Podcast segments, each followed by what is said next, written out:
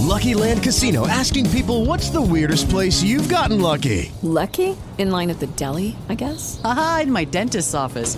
More than once, actually. Do I have to say? Yes, you do. In the car before my kids' PTA meeting. Really? Yes. Excuse me, what's the weirdest place you've gotten lucky? I never win and tell. Well, there you have it. You can get lucky anywhere playing at LuckyLandSlots.com. Play for free right now. Are you feeling lucky? No purchase necessary. Void where prohibited by law. 18 plus. Terms and conditions apply. See website for details. All right, Billy Cunningham, the Great American, coming up in about one hour is J.T. Townsend on the Bricca family murders that Evan uh, Millward of Channel 9 did a report on about a week or 10 days ago, and we're going to go in depth with J.T. Townsend about these murders that took place behind Western Bowl in 1966 when I was a kid. Tom McKee is a longtime reporter at WCPO. When I was a kid, I used to listen to him. Beginning in 1974, which is what, uh, about uh, 40, uh, 44 years, he had a little bit of a hiccup in the middle where he went away and worked at another station for five years. But essentially, Tom McKee, for the last uh, 40 plus years, has embodied television journalism, much, much like Deb Dixon did at Channel 12, and much like John London is doing at Channel 5. But Tom McKee is the longest serving reporter in the tri state, maybe in its history. And uh, today's his last day of work. And Tom McKee, welcome, I think for the first or second time to the Bill Cunningham Show. Tom, how are you? I'm doing fine, Bill. I'm flattered you'd have me on because I want to make the point right out of the gate that this job that I've been doing, a privilege to do for the past 40 years, is not about me. It's about the people we do stories on and how we can make the lives of the people in the community better. Uh, that's the thing I want people to remember. It's never been about me, Tom McKee, as a reporter. It's about the community. That's kind of unique in television and radio. Would you agree?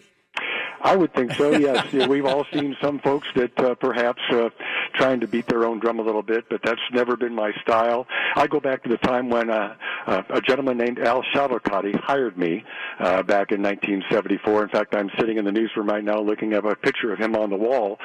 Uh, what a training ground! Uh, the idea of doing it right or don't do it at all. Get the facts, get them right, don't make mistakes, be fair, be balanced and get the story done. That's the way he did it. That's the way Al White, who just recently passed away, did it when they started this newsroom, and that's what they helped uh, uh, pass along to me early on in my career. A 22-year-old kid out of Ohio University was hired in the 26th market in the country. That doesn't happen that often.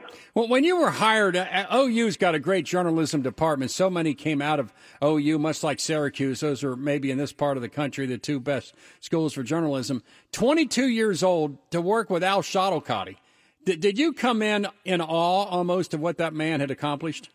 Well, I had interned in the summer of 1973. Ken Broo and I both interned at CPO in the summer of 73. In fact, we roomed together up at a little, little apartment up in Clifton for that summer. Wow. Um, but yeah, I was in awe of Schottelkotte. I'm not sure I knew exactly what had happened uh, during that time, but uh, I quickly learned about the prowess of this gentleman, his demeanor, his tenacity, um, and the ability to get a story, get it on the air, and get it right. It was just amazing. It was pictures, pictures, pictures was his format. As you may know, headline news for CNN was modeled after the early days of the Al Schottelkotte News. Pictures, pictures, pictures. Uh, Ted Turner and the folks that did that gave him credit for establishing that format of news. And the folks at 5 and 12 and later on 19, uh, I think all lived in the shadow of Schottelkotte. But describe – uh, if we transport you back to 1974, 1975, 1976, how dominant was Al Schottelkotte at that point? Well, Al Schottelkotte was number one in this market for more than 22 years. Now think of that. 22 years his newscast was number one in the ratings. Do you think that's going to happen in this day and age? no, absolutely not. But he was the the dean of uh, of news uh, of the news. He was a newspaper columnist for the Enquirer when Mort Watters and the folks that were running this early thing called television came along and said we want to do a news operation. Schottelkotte was hired. Uh, they operated out of a trailer uh, next to the transmitter building on Sim Street in Walnut Hills. And uh, Al Schottelkotte, Al White, and the chief photographer at the time, Frank Jones, and later then Jack Moran, and then uh, later Todd Hunter, and uh, uh, some other things uh, were done. uh, they didn't know that there was a playbook to be followed. There was no playbook. They helped write the playbook for TV news coverage across the country. And obviously it's morphed. It was all film when I started, then it went to tape, and then it went to chips that you can shoot on and uh, that sort of thing. And now we have social media. So there have been monumental changes in this business over the years. Uh, I've tried to roll with them because uh, actually it's fun to use these tools to do a, a, a better job. Tom McKee, you talked about some of the changes from 1974 to 2018. One could not have envisioned the number numerically of the changes substantively and procedurally that's taken place in television or radio or the print media. But just can you give us two or three fundamental things that are different substantively from 1974 to 2018? Well, I would think the most uh, one that stands out the most would be social media. Look what we have now. Um, people can comment sometimes anonymously, sometimes uh, a little violently, sometimes a little aggressively, and they can do it anonymously. Certainly, we have to be aware of that, and if we want to perhaps use that as part of our stories, we have to be very careful in how we vet that. We have to be very careful in how we um, make sure that what is being said might be factual, because as we know, some people out there might be tempted to put out uh, things that perhaps aren't true. Um, I'm not going to use the words uh, very strongly, but that's what we're talking about fake news when purposely people put stuff out there that they know not to be true. I would not say that that ascribes to Channel 9 or any of the people that we uh, operate uh, at this station, this Scripps station, or any other local reporters in this city. I would say that does not happen. Are you satisfied with the arc of your professional life from 1974 until today? Well, it's been quite a ride. There's no doubt about that. Yeah, I'm satisfied with it. I've had a, a great deal of uh, pride in the work that I do. Look, in this business, we get to do a lot of things that people don't get to do. We get to be at events where we, we may not be in attendance, but we get to be at events or sporting events and political events. We get to cover presidents. We get to cover the Reds, the Bengals, Kentucky Speedway, or any of a number of other things that are out there. We get to be trained observers of these things and try to bring the stories of those events back to the people of the community. And the, the Scripps motto is give light and the people will find their own way. Now, some may call that corny. I subscribe to that. We are messengers giving information to people that they could possibly use in their daily lives and then hopefully they can take it to say, yes, I can use that. No, I can't use that. Hmm, maybe I should be thinking about that. That's what real journalism is supposed to do. Make you think, hold government accountable, hold government to transparency, hold anybody to transparency uh, uh, for the good of the community. Tom, let me. Uh, we're going to put the James Hoskins matter off to the side for the moment, but other than that, we're going to talk about what happened in 1980 with you and Elaine Green. But but give me the two or three or four in the last 45 years, the biggest stories in Cincinnati that you covered. Oh my goodness! In the first ten years I was here, we had a big story every year. I can go through uh, the tornadoes of 1974, the ones that hit here and also hit Xenia that same day in April the third, 1974. The Reds in the the Reds World Series runs in 75 and 76, the winter of 77, the Beverly Hills Supper Club fire, uh, 1978, the winter of 78, 1979, the Who concert tragedy, 1980, the Hoskins thing, of course, 1981, the Bengals going to the Super Bowl. Isn't that a dream? Yeah. On uh, 1982, the Air Canada plane landing here on fire with 23 people killed aboard that plane. And then you go into the future. Other stories I've had a chance to cover were Hurricane Katrina for nine days down in New Orleans uh, and surrounding areas. Uh, the Virginia Tech massacres, I had a chance to go there. Gatlinburg fires last year. Um, so those are stories out of town, in town. I've done politics, education, uh, business stories um, again, with that idea of trying to make the community a little smarter, a little better off. You know, someone asked me the characters, the time, the things, and the one character with so many different layers from 1963 until even now today is Pete Rose because of the connections Western Hills High School, because of the MVP, because of the Big Red Machine, and then the five years that Pete Rose went through the managership, suspended. Uh, in August of 1989. And then even through last year, there was all those stories about John Dowd and Pete having sex with teenage girls, which I guess is true, but we'll never find out because he dismissed the lawsuit. But would you say that, as far as the characters and personalities that you've covered with the various layers, is Pete Rose at the top of the list? I didn't cover Pete Rose that often. When I was a young reporter, I often went down to uh, Riverfront Stadium then, just not long after Sparky Anderson was named the, the, the manager, and I got a chance to sometimes interview some of these guys. And uh, like so many people, they were uh, I was in awe of them to a certain extent, but I had a job to do, so I just interviewed them and didn't think much about it. Didn't know much about Pete beyond the confines of the ballpark. I know that when I was in the Big Brothers program years ago, I called up Jim Ferguson, who was the head of PR then for the Reds, and we arranged a quick meeting with Pete after one of the games. He could not have been more congenial. So that's my knowledge of Pete Rose uh, as a person. Describe in 1980 James Hoskins when he took you hostage in the Channel 9 newsroom. Describe what occurred. Well, it was October 15th, 1980. I was uh, the producer of Al Schottelkotte's 6 and 11 o'clock news then. I was working late on election preparation. Um, I was uh, working alone in the newsroom uh, about 1.30 in the morning. Um, and I the the door buzzed, uh, the buzzer at the door buzzed, and Elaine Green was standing there by herself. So I buzzed her, let her in, went back, sat down, and the next thing I know, uh, Elaine comes around the corner with John Earhart, the photographer, and there was a gentleman behind here, behind both of them, with a gun at their backs. Uh, they were near the front of the newsroom. I asked this gentleman permission to leave where I was and come up closer so I could see what he was like, who he was, and I realized quickly there was no way to disarm this gentleman. He had a AR-15, and uh, there was nothing I could do, throw at him, whatever, that was going to make the situation any better. So we just started talking with him. As unfortunate luck would have it, other people came in from assignments or whatever into the newsroom, and they were all hostages to the point where there were nine of us. The security guard, um, there was Mike Williams, the photographer, uh, who's at uh, Channel 12 still. Uh, there was Ralph Weber, one of our engineers. There was our Bill Mosley, our cleaning crew guy. John Collins, the security guard. And all of a sudden, nine people were hostage.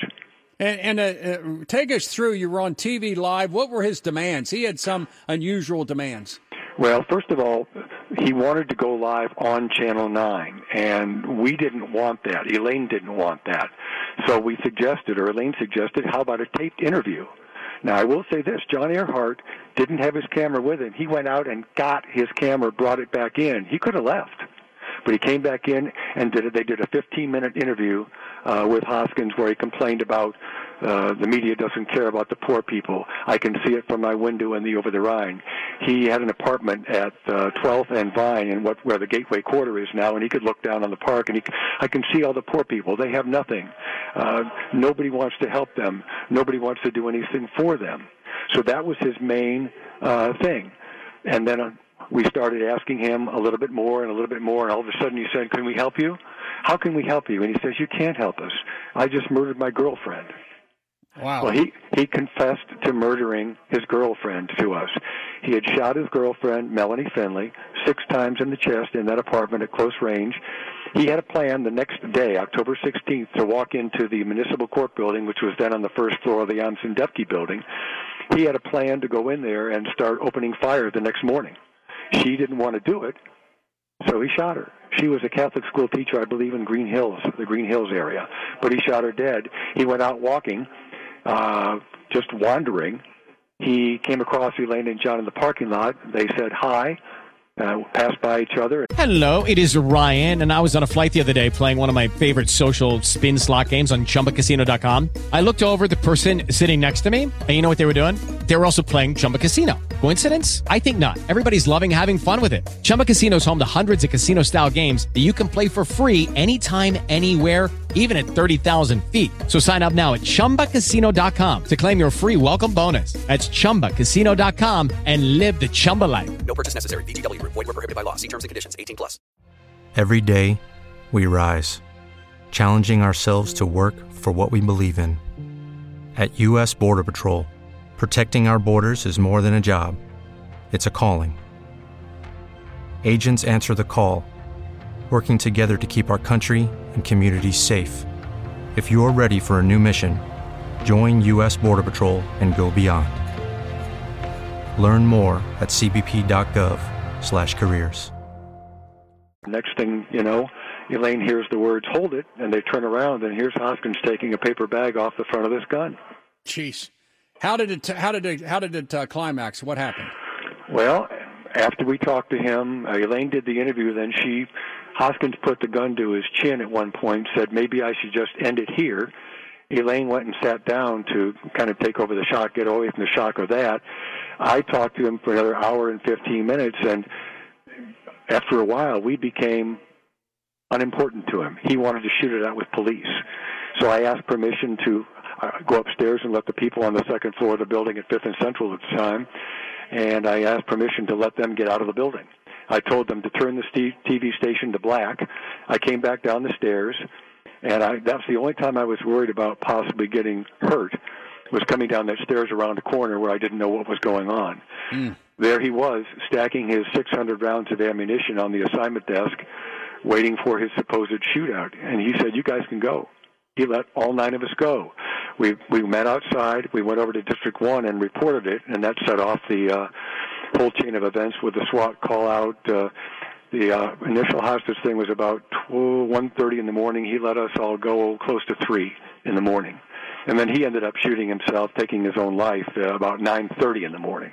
Tom McKee, what will you miss uh, most about uh, television journalism? I love the pace of it. I love the environment of it. I love the people I work with. I love the chance to go out and bring stories out in the community that perhaps, like I said before, that may, might make their lives a little bit better. Yes, we report on crime and things that uh, are really abhorrent uh, to the general person's uh, sensibilities. But they're stories that need to be told if you put it in perspective, if you put it in context, if you make some sense out of it so the people out there can have some sense of it too. Again, these might be old fashioned values to some people uh, out in the community or even some people in this business uh, today. I don't know, but that's my ph- philosophy. That's my theory that I've always tried to, to operate under. Are you sad today? I'm not sad. I'm looking at uh, the the next few months and years as an adventure. I have my health. My wife just had some surgery. She has her health. Uh, and we're going to uh, explore things together. Uh, I'm not going to jump into anything right away, but there are opportunities out there, whether it's part-time here at the station still in some project work or throughout town. Don't really know right now. So yes, there's a little bit of melancholy, a little bit of sadness to it, but um, the future is uh, an adventure.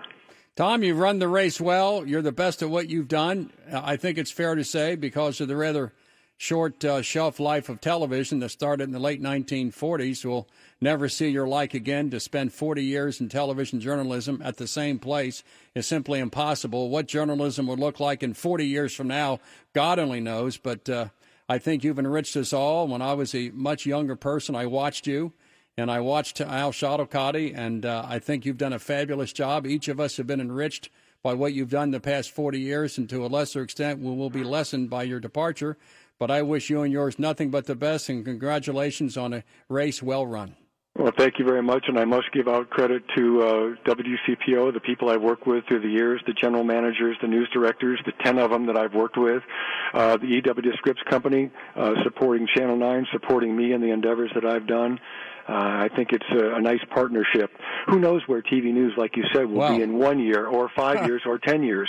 Uh, I think local news is going to be the key to uh, the future of TV news, local TV news. Who's to say that there might only be two stations in Cincinnati coming in, in the future? The future is uh, is changing so rapidly, you just don't know. TV journalism locally and talk radio locally will stop when when a- average Americans don't want to hear some other viewpoint, when when someone doesn't want to talk to someone else, when someone doesn't want to know what happened, and I don't see that ever occurring. Uh, someone says to me, when will talk radio stop? And I said, when will people stop talking to each other? When will that occur? And the answer is never. And good TV local journalism will never stop. Well, we have to keep talking to each other. We have to try, keep trying to make things better, no matter what your political views or no matter what your background. We have to try to work together to make our community better. And again, I've had a, a wonderful run uh, with a lot of people around me helping me uh, uh, on this journey, and I appreciate your uh, your invitation to uh, to come and uh, spread a little bit of my uh, uh, my knowledge of my career with your uh, listeners today. Tom McKee, thank you, and good luck in the future. You're a great American. Thank you, sir. I appreciate it very much. God bless you. Let's continue with more. Tom McKee, and by the way, Ken Broo, longtime sports anchor, is also retiring from Channel Nine.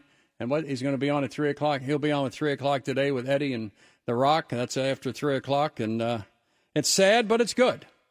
We continue on News Radio 700 WLW. As you may know, this is my final uh, broadcast of the year 2018. Lord willing, I'll be back here for a few more years with you. By the way, tomorrow at 1 o'clock, Matt Steinman, write this down. 1 o'clock tomorrow, Jim Scott and I will be together for the first time, maybe ever, at uh, the Madeira Kroger, ringing the bell for the Salvation Army with uh, Joe Deters, Hamilton County prosecutor. So uh, if you have free time to come on by tomorrow, Saturday, 1 p.m., 1 to 2, at the Madeira Kroger, I'm going to ring the bell to encourage you to put a few bucks in the Salvation Army red bucket with Jim Scott, the living legend, who makes few public appearances. And of course, I make none because uh, I'm a quiet, underspoken kind of a guy. But uh, 1 o'clock tomorrow, I'll be at the Salvation Army kettle, red kettle at the Madeira Kroger between 1 and 2 with Jim Scott, Joe Deters, and myself. But uh, Ken Broo is also leaving. He's going to be on with Eddie and The Rock about 3 o'clock today. And when I look over his resume and compare it to Tom McKee, it's unbelievable. I would say never in the history of television in any market, and uh, certainly not in Cincinnati, has the same person worked as the main anchor at all three stations. Of course, Fox 19 would be four. So if Ken Broo could hook on with Tricia Macke sometime later uh, next year in the Channel 19, that'll be a record that can never be broken. But he worked at the ABC, the NBC, and the CBS affiliate. He started uh, back in uh, 1974 as an Ohio University graduate, and he came to Cincinnati in 1987. So 1987, he starts at Channel 5 with Norma and Jerry and many others. Then he worked at KRC from 90 to 96.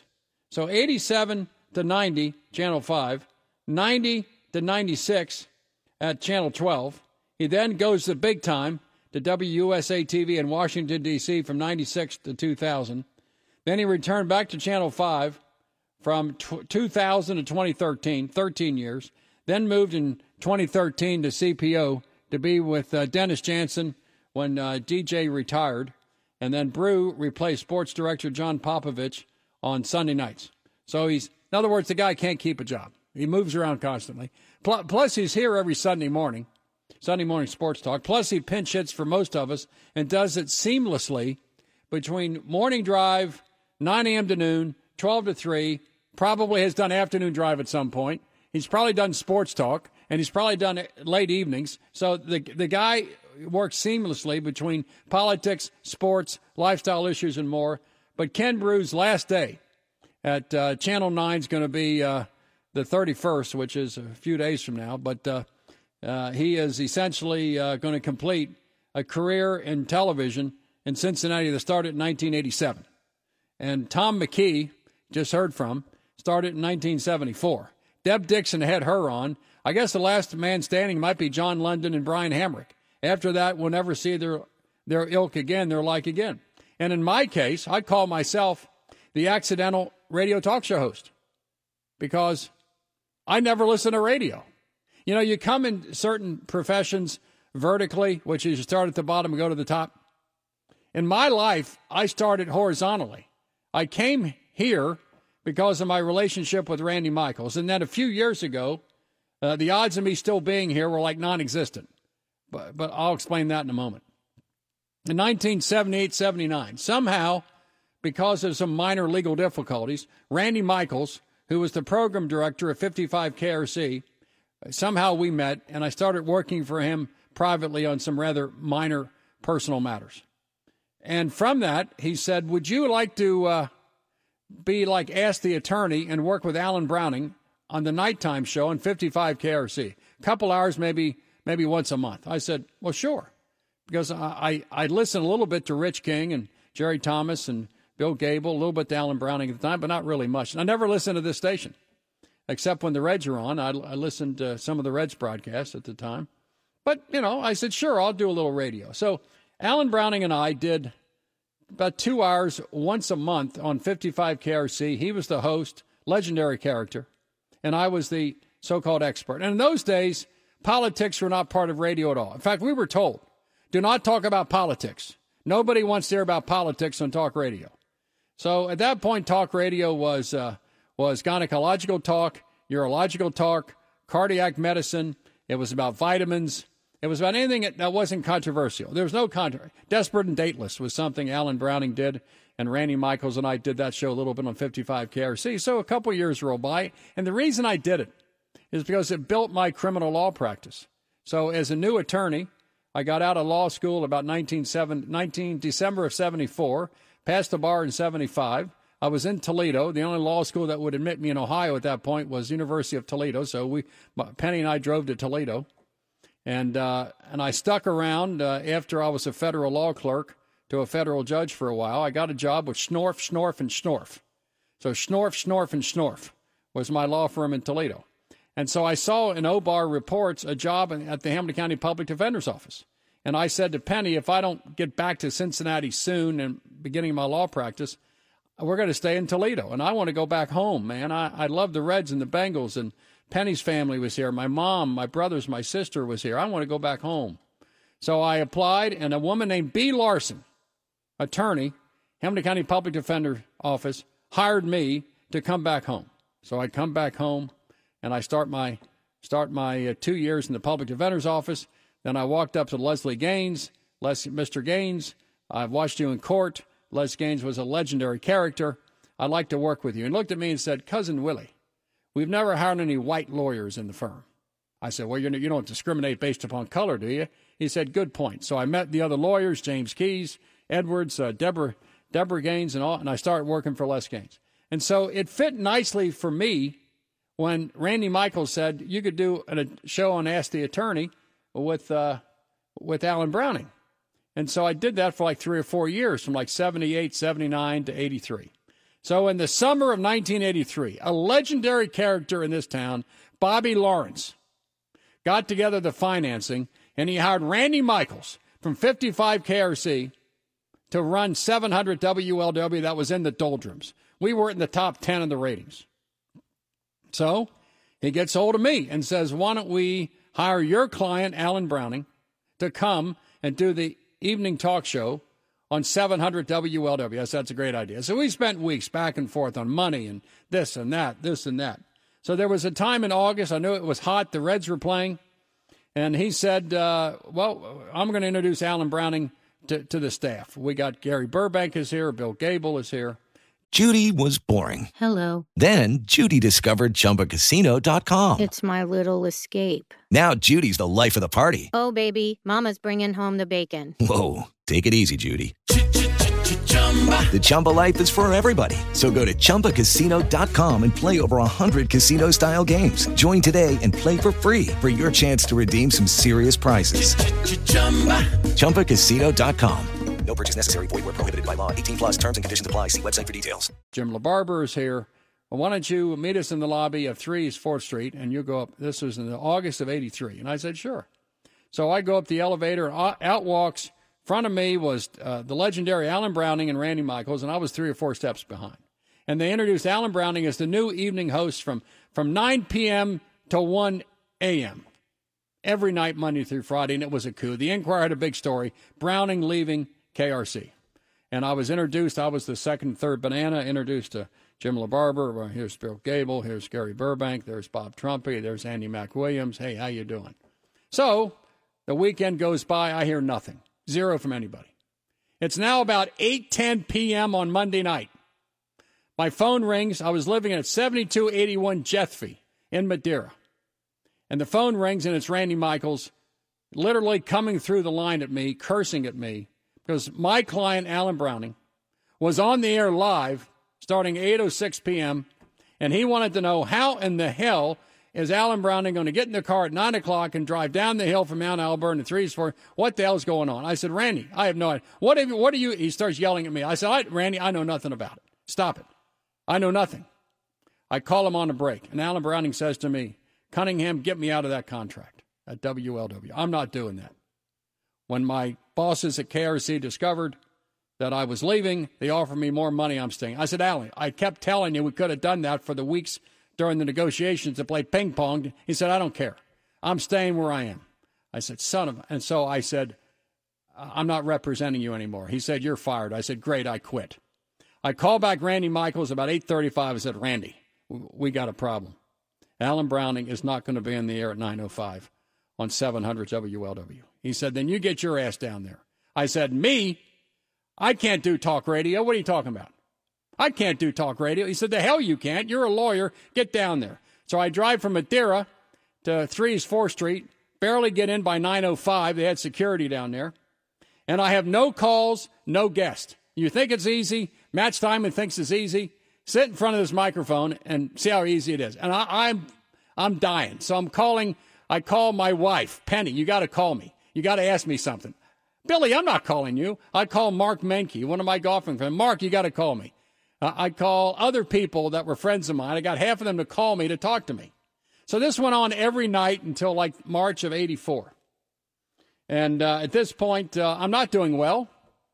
Uh, Sako Wethe, Democratic chairman, I was a Democrat at the time, wanted me to run against uh, Judge Robert Kraft as a Democrat. He's a Republican. I go into Randy's office one afternoon and said, Randy, do I have a future in radio? Because the Democratic Party wants me to run for judge, and if I win, then I'm out. And I'm looking at Randy thinking, you know, I want to hear that I'm pretty good. He said, Bill, you're no good. You're not going to make it in talk radio. In fact, we're replacing you next week. I said, okay, fine. I got my law practice. Life's good. Offered the job to a woman from Chicago. And on that Monday afternoon, she calls and changes her mind and stays at GN in Chicago. He calls me and said, Can you do one more week? I said, Sure. I'll do one more. During that week, the uh, entire home state savings debacle began to collapse. People lining up to get their money out of the bank, home state savings. They were insured by ODGF, Ohio Deposit Guaranteed Fund. Our firm had done work for Franklin Savings. I understood the ODGF was not a federally backed or state backed institution, it was private insurance. So I set up a big powwow at Schmidt Fieldhouse in which thousands showed up because they were going to lose their life savings, their checking accounts, 401k.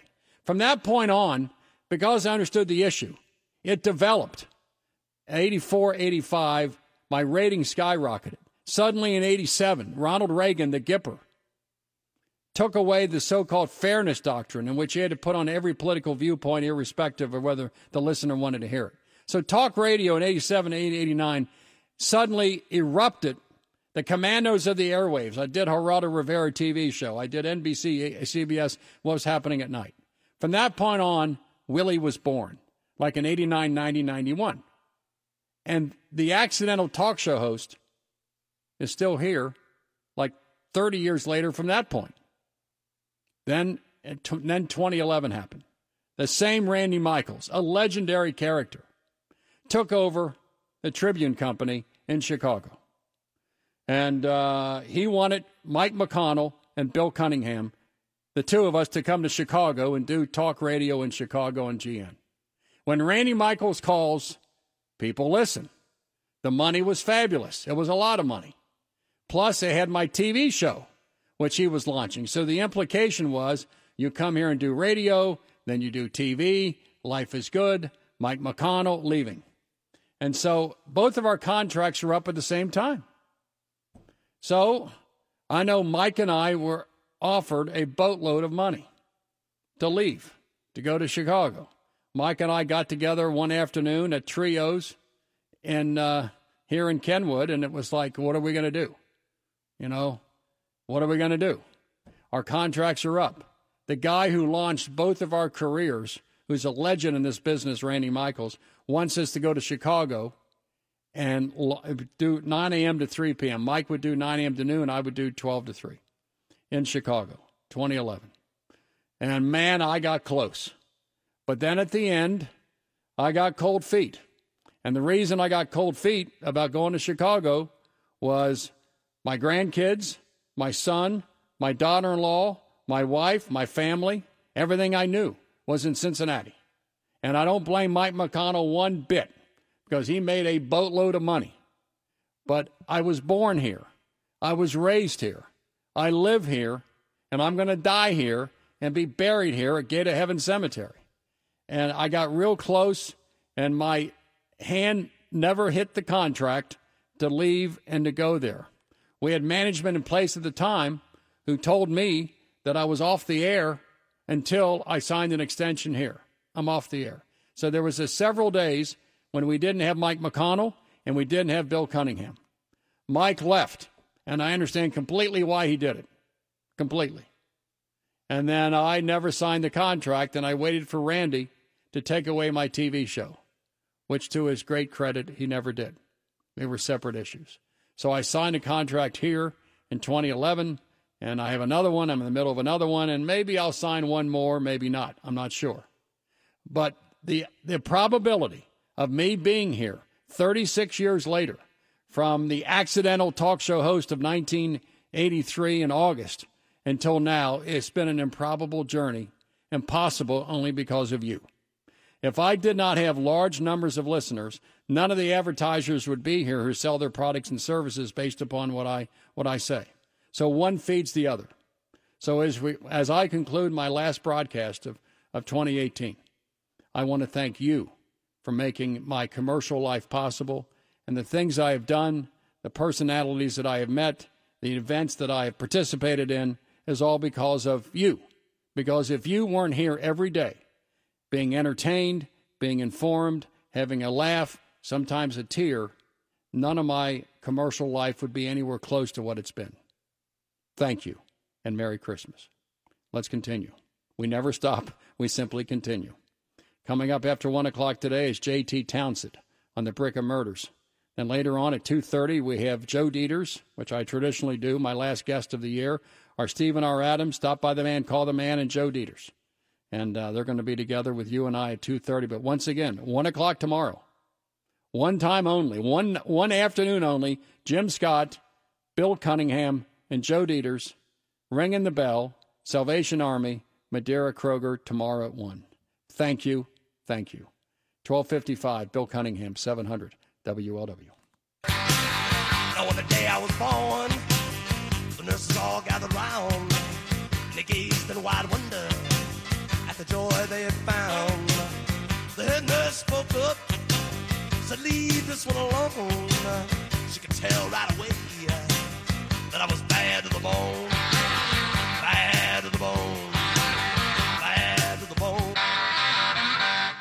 I'm Billy Cunningham, the Great American. Let's continue. We never stop, we simply continue. In the uh, year 1966, there were murders in Cincinnati that rivaled what's happening with the Rhoden family and the Wagner families. They're known as the uh, Bricca family murders that took place in the western side of Cincinnati. It happened in a time when the Cincinnati Stranglers running loose. It happened at a time where there were riots about to occur, a time of great social upheaval. And this darling young family, a mom and a dad and their young daughter, were just brutally stabbed to death repeatedly in the Green Township and, and their western side of town home. And at this point, here we are uh, 52 years later, and nothing has been solved. There's one man who has gained access to all the files because of the kindness of the sheriff, uh, Sheriff Neil, to research it, wrote a p- book north of almost 500 pages on the Bricca family murder- murders. This man is an absolute expert. He's the author, J.T. Townsend. JT, uh, welcome, I think, for the first time to the Bill Cunningham Show. And JT, how are you? Bill, I am fine as frog hair split four ways. How are you? First of all, why are you interested in the Bricca family murders? Why did it come to you? Summer's almost gone is the name of the book, but why are you interested? You sound like my wife, Bill. Um, what is it with this case? Yeah. Um, it happened when I was 12, Bill. Um, I was kind of developing an interest in true crime, but I was a normal boy, played baseball like wizards. And um, I had a horrible nightmare two nights after they were killed that the Bricca killer had got into our house and was killing my family. And it was so powerful of a nightmare that I became obsessed with this case at age 12 years and nine months.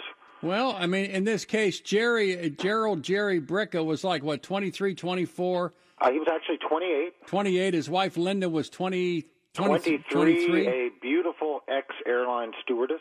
And, and the daughter was four. Four, and talked like she was 10. And so th- this began in your mind as a boy saying, Yes. I'm scared to death that what happened, this isn't a time of the Cincinnati Strangler. It's out of time with the Manson family murders. It's a, it's a bad time. And Um, it's you're thinking they're coming through the window. Yeah, uh, Manson was a little after that, Willie, but what we did have that year was Richard Speck, Yeah. and Charles Whitman. Yeah. And Senator Percy's daughter Valerie was murdered the week before the Briccas. And um, you know, the Strangler had already taken four victims. And every every kid was kind of scared. They moved Halloween to the daytime that year. Me too. I Yeah. lived here. I, I was thinking, I lived in Dillonvale, which is like Deer Park, and it was like, oh my God. Uh, uh, uh, my mother said, "Look, you kids aren't going out after night. We're locking the doors. We never locked the doors because no, uh, um, it's You scary." know, this, this kind of thing's not supposed to happen in C- Cincinnati, Bill. This is, you know, this is Cincinnati. We're like your maiden aunt with all the cats. Yeah. Um, so it couldn't happen here, and it did. And I think the city lost its innocence in 1966 when you throw the Strangler murders in, the racial implications of that, and then this beautiful family slaughtered in their home right behind Western Bowl. Let, let's talk about the murder scene itself. Jerry had a sock stuffed in his mouth. He's the uh, he's the father slash husband. Talk about the murder scene itself. What did it look like when the police entered? It Judy was boring. Hello. Then Judy discovered ChumbaCasino.com. It's my little escape. Now Judy's the life of the party. Oh, baby, Mama's bringing home the bacon. Whoa, take it easy, Judy. The Chumba life is for everybody. So go to ChumbaCasino.com and play over 100 casino style games. Join today and play for free for your chance to redeem some serious prizes. chumba ChumbaCasino.com. No purchase necessary. Void where prohibited by law. 18 plus terms and conditions apply. See website for details. police uh, county did a good job on this bill, and they they pretty much decided right off the bat that the killer knew the family. There was no sign of forced entry, no sign of a struggle, no defensive wounds. The family had two aggressive dogs that were no factor and might have been drugged. No neighbors heard any screams. This family was somehow lulled into a sense of security and slaughtered. Um, Jerry was face down, most of the wounds to his back. Uh, Linda was thrown across him, most of the wounds to the front. Debbie was dragged from underneath her bed. I'm sure she was killed last. If it was if it was rage against the adults bill, this child was killed cold-bloodedly as a witness, nothing more. And the four year old daughter had such horrible wounds that the knife actually went through her body. Four four knife wounds all the way through her body. I've seen the crime scene photos. She was completely stretched out, consistent with being dragged from underneath the bed. Um, and again, Linda's on top of Jerry, and, and so the, the bodies are on top of each other. Uh, what I noticed about Jerry immediately, an extremely muscular man, like a college wrestler. Strong, powerful, 28 And- years old. Yes, and what I noticed about Linda, she was wearing an extremely skimpy nightgown, and I'm thinking this is Sunday night. The bridge on the River Kwai is premiering on TV, and um, why is she wearing that nightgown? Yeah, it just very odd things on this crime scene. And why were these dogs aggressive against strange men? Why were these dogs no factor? About why what- was why was Jerry no factor? Well, what time of the day or night did the murders allegedly take place? the Um, bodies weren't found till the next day. Uh, actually, the, the murders happened on Sunday night, the 25th. Uh, Jerry was seen taking out the garbage around 9. A rainy night, not a lot of people out. That's the last time any of them were seen.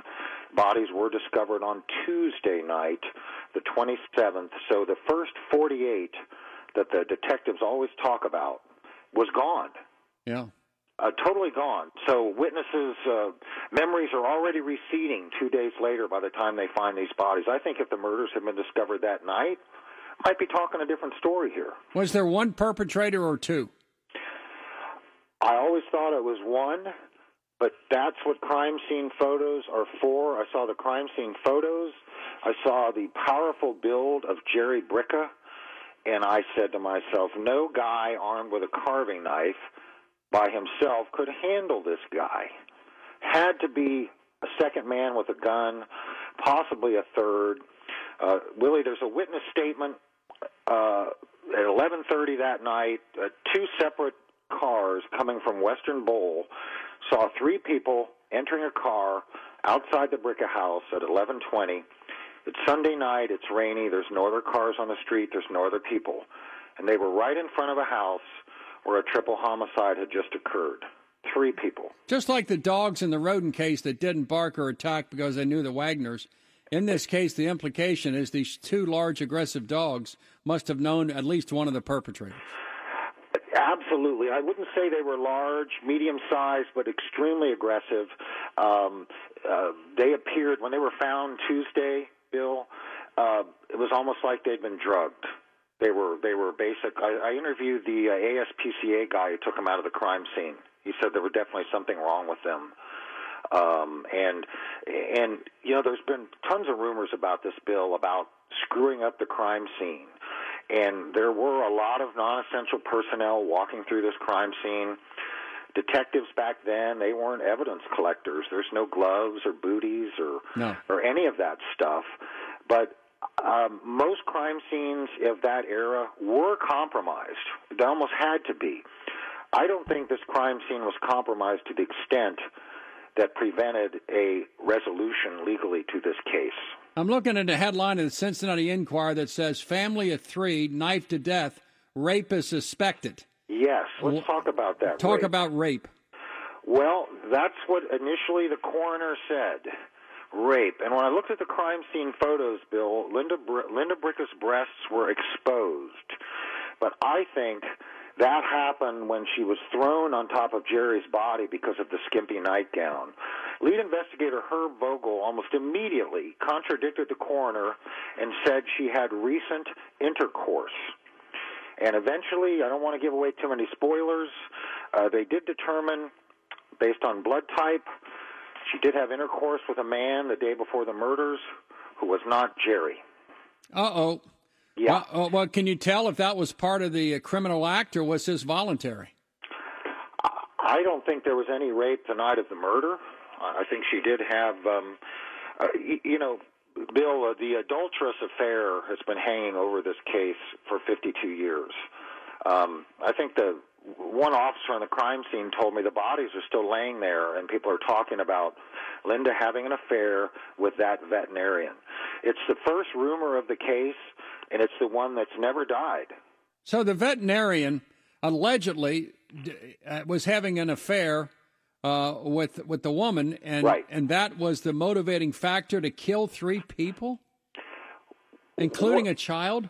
Well, wouldn't be the first time an adulterous affair took a wrong turn into rage. I think a lot of people think, oh, they were screwing around. That doesn't mean they murdered him. Right. Well, adultery is a risk factor for homicide.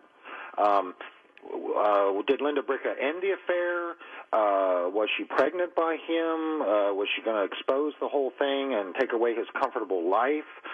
Um, there's all kind of possibilities. Uh, the uh, county determined correctly it was a personal cause homicide. Someone emotionally entangled with the victims. Right. It was not a mob hit. Uh, it was not a serial killer. It was not a cult. Um, it was not a uh, botched burglary. This was somebody who was entangled with these victims, specifically Linda Bricca, and someone had been pushed into a corner. Something irretrievable was done, and the result was murder. Did, uh, here we are 52 years later. Now, is it possible to test the uh, DNA, the sperm found in her uh, private parts to indicate who is whose sperm that is? well, a good question, Bill. They have a DNA profile. Uh, it's a tripod made up of the sperm taken from the rape slash consensual intercourse, Marlboro cigarette butts found on the scene, some head hair clutched in Linda's hand. It's not a very good profile. Uh, they have run it against CODIS, known felons, and predictably no matches. Um, I'm told that it's not like an O.J. Simpson number. There's no 1 in 27 million have this profile. Right. It would be more like a 1 in 20, a 1 in 25. Well, kind of uh, objectively, J.T. Townsend, was Linda Bricca having an affair with that veterinarian? By the way, what's the veterinarian's name? That is Dr. Fred Leininger. Leininger. He, he remains the prime suspect. Is he still alive? No, he and his wife uh, committed suicide in 2004 together. Uh-oh. She was in very poor health. Maybe that. Well, was is there some implication that the guilt was so great from 1966 that uh, 38 years later they killed themselves? I kind of doubt that. You know, I always wonder about that, Bill. when you get away with something like this, where do you store it in your brain and go on with your life? He was a practicing vet on the West Side till 1995. All right, He now was- he I- was right there the whole time. somebody whispered in my ear, Skipper Ryle of Channel 12. Yeah, boy, I, tell I get a little flack from this on Facebook. Um, Glenn Ryle was a close friend of Dr. Fred Leininger. Glenn Ryle was interviewed in conjunction with this investigation, and of the 400 interviews, around 16 were flagged as either the person was suspicious or the information given was vital to the investigation. And Glenn Ryle's interview was flagged, along with both of Leininger's and along with several other of Leininger's friends. Well, Glenn Ryle, Skipper Ryle is dead too, correct? He is dead. And at this point, here we are, um, 52 years later. Is this case ever going to be uh, re- settled? Is, are we ever going to find out who killed Linda Bricca, Jerry Bricca, and the four-year-old girl? Ever going to find 52 that's- years? That's the question. Um, a legal resolution to this case, Bill, I think is very doubtful. Let's say we got some familial DNA and it matched. Well, someone could say, well, sure, he had sex with her and smoked some cigarettes there the day before, but that doesn't mean he killed her. Um, the the truth. I wrote the final chapter on this case. I've got all the information from the case file. Uh, 80% of the information in this book has never been made public. I've laid out all the suspects, all the information.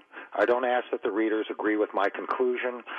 Uh, I'd like to think I've kind of solved this thing, but but legally, slim to none that will ever see it When, solved. when you say, JT, you solved the case, you solved it by excluding or by inclusion. Have you solved it by identifying the perpetrators or excluded everyone but someone known to the Bricca family? Bill, Bill, that is an excellent question. It's based on exclusion. And in a case of this size, uh, imagine what the county went through in 66. I remember. Thousands of tips. You have to start excluding. It's the only way you can arrive at the most probable killer exclusion. I have arrived at, in my opinion, who the most probable killer is. I've got a massive amount of circumstantial evidence that points to Leininger, but in a court of law, Willie, not even an indictment. They couldn't get an indictment on this, much less a trial. Dr. Fred Leininger, a veterinarian for whom Linda had worked as a temporary receptionist for, For three da- days. Three days.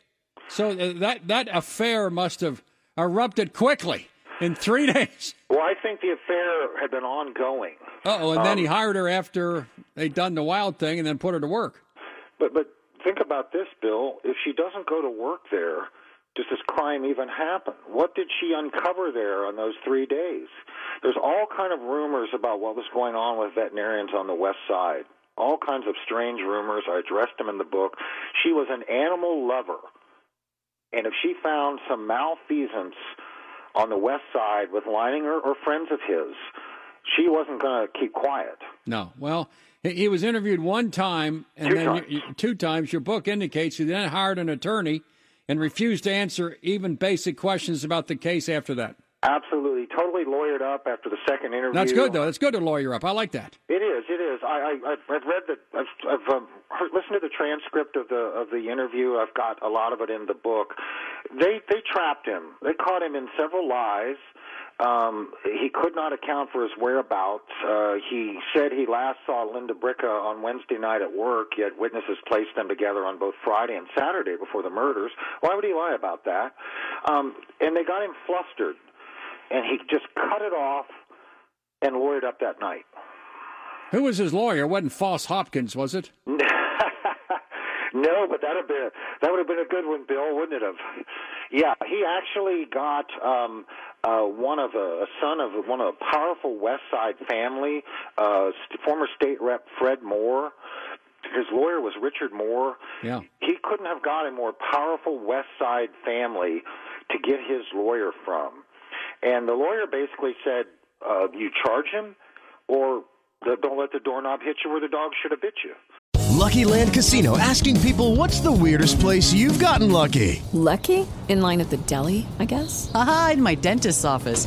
More than once, actually. Do I have to say? Yes, you do. In the car before my kids' PTA meeting. Really? Yes. Excuse me, what's the weirdest place you've gotten lucky? I never win and tell. Well, there you have it. You can get lucky anywhere playing at LuckyLandSlots.com. Play for free right now. Are you feeling lucky? No purchase necessary. Void where prohibited by law. 18 plus. Terms and conditions apply. See website for details. And county was trying to interpret Miranda at this point. It had Right. just been passed, Right. and there was some question about that. And I think, I think they were a little cowed by the lawyer. But but I've talked with Mike Allen, and he said, you know, they could have um, they could have subpoenaed him to a grand jury. Yeah. Without his lawyer, Sure, sure. and, and as you know, and and he he could have sat there and took the fifth on anything he didn't want to answer, and then he walks out and it's over. The name of the book is Summer's Almost Gone for the Christmas season. It'd be a great to read. And uh, Oh, Bill, if Yeah. I might, sure.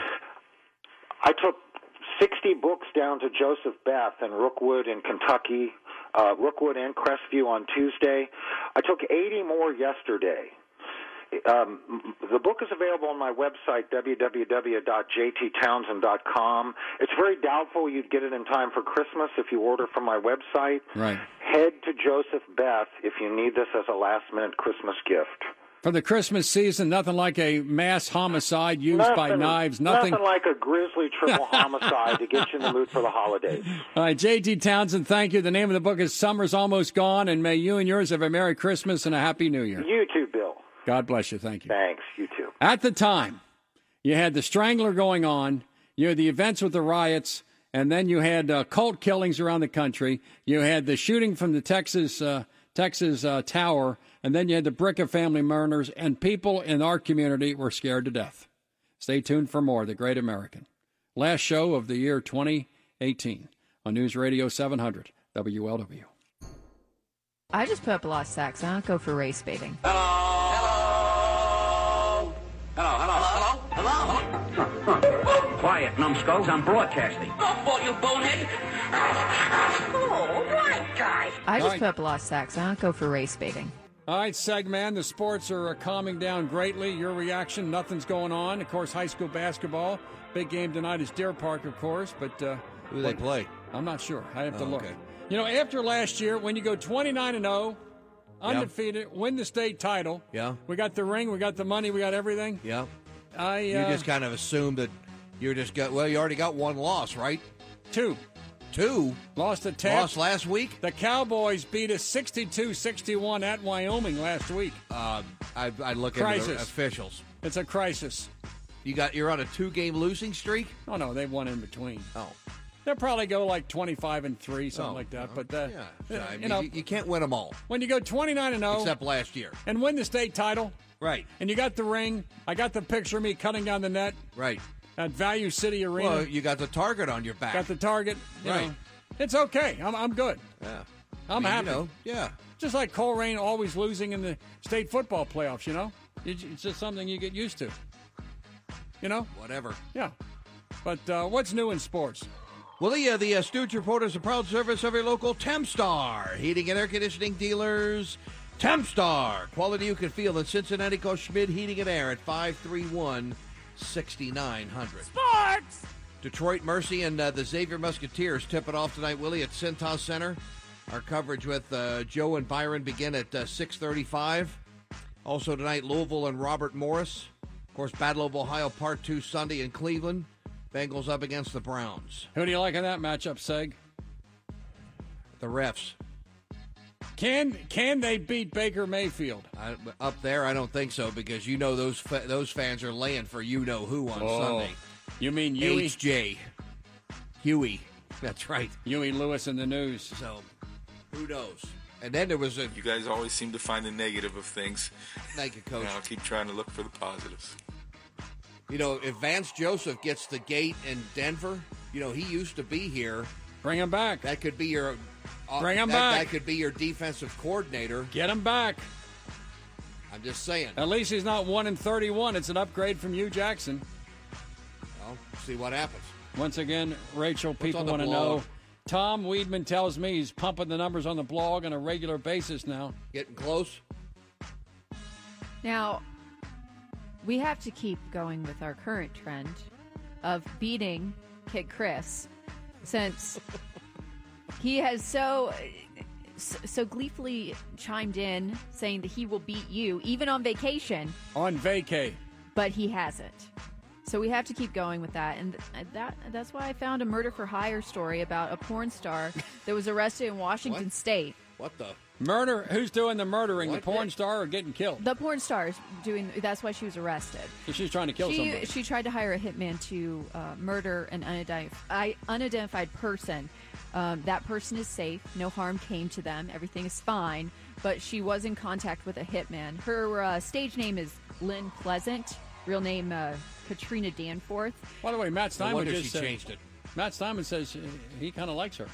Yeah, she's she's known. She's known. Is she an award winner in the adult film uh, That's a good question. They did not mention that in the article. Do they have Oscars for porn stars? Yes, the AVN Awards. Sadly, I knew that off the top of my head. I'm afraid to ask what does AVN stand for? Anal, vaginal, and something? Uh, no. I think That's it's a- a adult video, isn't it? yes, it's adult video. Oh. I forget what Get the your end mind stand. out of the gutter. Yeah. By AVN, it's I'm thinking, Christmas you know, time I mean, crying uh, what, the, what the hell is it? I don't know. But, But, uh, no, I don't think I don't think she was. You don't think she's a- an AVN winner? What's her No, name? Lynn Pleasant. Lynn Pleasant. So we have that story on the blog. Oh, in yeah. addition to, uh, Well, the only guy who successfully crossed a porn star was Donald J. Trump. that's true. He won. Stormy Daniels owes him three hundred thousand dollars, which is of, speaking. we have we have, that, we have the uh, 12 days of Trump Christmas and the first pictures of Stormy Daniels' upcoming Playboy spread. As if we hadn't seen enough of her. Ho ho ho. Seg, your buddy Wildman is calling in. Oh. Wildman, you want to talk to the Seg man? Well, Willie, I'm just calling to wish you and the Seg Man and Rachel a merry, merry, merry, merry Christmas, sir. Same to you, Wild Man. Well, man, it's been a rough year. Hopefully, next year will be a little bit better. That's all I can say.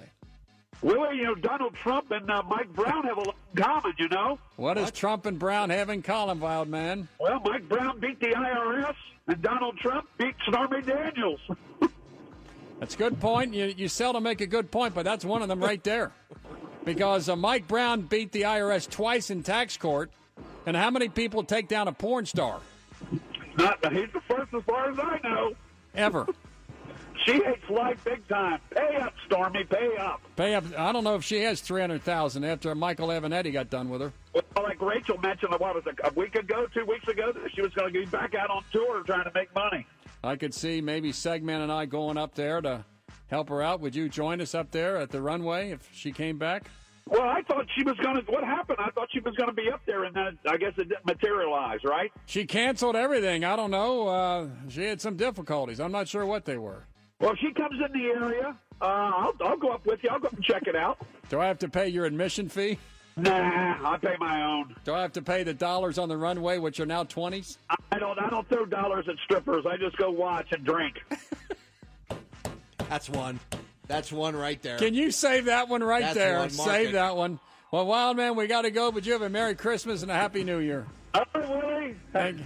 Thank you. Willie. All right, say, give me some more sports. That's all I got. That's it. Once again, on the blog, I think the big thing is the How close? What? When's the when's the cutoff? when's date the for this cutoff big bonus? to get the big bonus that I need so badly. The- Uh, the big bonus cutoff is the 31st, but Oh, okay. as of this morning, we are only 224 unique visitors away. then everyone gets a big, big bonus. It's quite a lot of money, actually. So it's up to our listeners to make sure that all of us here get a big bonus from bankrupt iHeartMedia. Right, because this is coming out of um, the higher ups bonus. That's what I like. Because That's what I like right this- there. We did this so late in the game, which is, you know, just typical of us, that they did not budget for us to make a bonus. So they had already allotted that money to our, you know, senior vice presidents and so forth and so on. So it comes back out of their bonuses. But our listeners are so good and the Yes. content is so interesting. You are fighting the man right now. Uh, make it happen. Go to 700WLW.com and then uh, just click, right? All you Yeah, got to do is click. that's all you have to do. Then what happens? Uh, we'll all get the bonuses and we'll all hang out and have a big party That's good. When you get back from Florida. When I get back, I'm going to go to a double wide near Cape Coral for a couple weeks. We can't have the party without you. Yes, and You are you are the uh, blog king apparent behind Lance McAllister now. I, I've worked hard at this all year. what do you? What, what was that reaction? Um, just had something What was that caught my reaction? throat, I'm sorry. What was that reaction? I'm And- going to get crowns for you and Lance. Sean Hannity's having his Kid 53rd. Chris will hate life. The kings and queens of talk radio will meet in executive session on December the 29th at the Ritz Carlton in Naples, Florida, to talk about what we do in 2019. How about uh, Laura Ingraham? What happened to her radio gig? Well, she won't be there this year. Gave up radio. She's making like five million bucks a year for Fox. So Laura Ingraham said, "Nah, baba, nah to radio." You Will don't there want be to take over pictures? No. gig, do you? No. Will there be pictures? Of Laura Ingraham. No, no, no. No. You guys, you guys So at the be you, Ritz. It'll be you, Hannity, Rush, Uh, Who else? Neal Boortz comes. Yeah. Uh, Mark Levin, the great one. great one. Laura's been in there, but now she's not going to get an invite. Take it, get that picture. Exactly. I want I'll- those. I'll- for That, the you know what? That picture right there could put you over the top. I'll get some pics. I'll get them. I'll send them to you. I'll I'm take telling some- you. Maybe me on the golf course looking for my ball without hitting the bushes. That is usually pretty funny. Or you standing next to like an alligator or something. I'm not standing next to any alligators. I guarantee. Or guarantee. near you. one. Because even though we're close, I'm only taking Christmas Day off. That's it. You're That's it. I'm going to work. I'm, I'm working the 24th, the 26th, straight through. Yeah. Now, what, what if the suits, because of our great success, because of my great success on the blog, Mhm.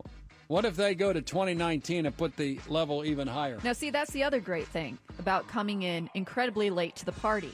They already uh, made those numbers Oh, and adjustments, So and good. they actually like brought Now- our number that they expect us to hit are you every month sure- down by 2,000. Are you sure the dough is there for Though 2018? the Ray and the me. I don't know. Right. Well, because it's they could say, somewhere. well, you know, let's These we'll are- defer that to 2019 and see how you do. The, these are uh, contractual obligations that they have that are legally binding, so we're all going to get paid. Isn't that Then great? you sue them.